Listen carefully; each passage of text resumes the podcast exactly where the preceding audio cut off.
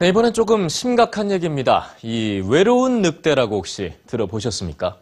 테러와 관련해서 자주 등장하는 말로 자생적 테러리스트라는 말을 의미를 담고 있는데요. 자, 얼마 전 이슬람 극단주의 무장 세력 IS에 가담하기 위해서 시리아로 향한 것으로 추정되는 한 한국 청년도 있었죠. 이를 두고 한국판 외로운 늑대가 아니냐라는 우려도 제기가 되고 있었습니다.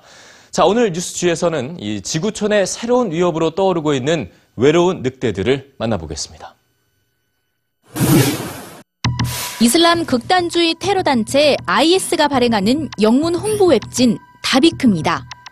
최신호에는 지난해 12월 호주 시드니 카페에서 인질극을 벌이다 사살된 만 하론 모니스를 칭송하는 글이 실렸는데요.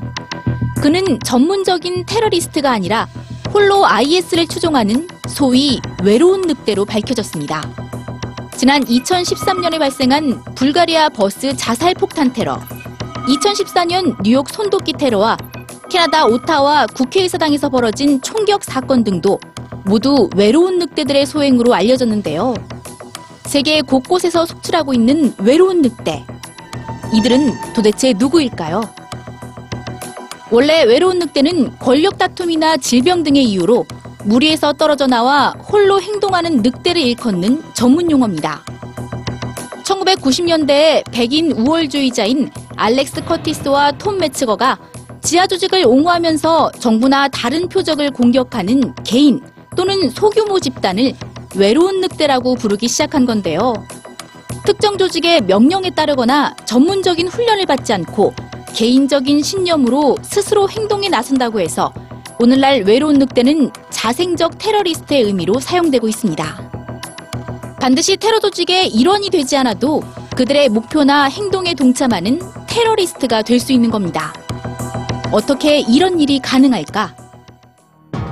지난 2013년 260여 명의 사상자를 낸 보스턴 마라톤 폭발 사건의 테러 용의자들은 알카에다가 발행하는 인터넷 잡지와 동영상을 보고 스스로 폭탄 제조법 등을 익힌 것으로 알려졌습니다.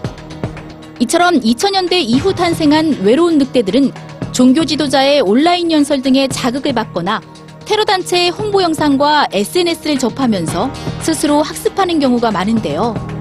달라진 미디어 환경으로 여러 정보로의 접근이 쉬워졌고 테러 단체들의 선동 방법도 다양해지면서 온라인이 외로운 늑대를 키우고 있는 격입니다. 게다가 사회에 부적응하는 외톨이라든가 정체성의 혼란, 차별, 고립감 등을 겪고 있는 이민자들에게 외로운 늑대의 유혹은 훨씬 더 강합니다. 문제는 이들이 조직적인 테러 단체들보다 훨씬 더 위협적이라는 사실인데요. 특정 단체와 연계돼 있지 않기 때문에 일반적인 테러 감시망에 잘 잡히지 않고 따라서 사전에 테러를 예측하기가 매우 어려운 이유입니다.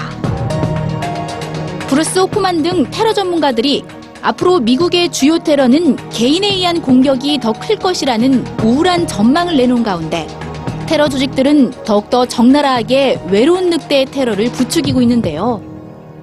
현대 사회 속에서 자생한 외로운 늑대가 지구촌의 강력한 위협으로 되돌아오고 있습니다.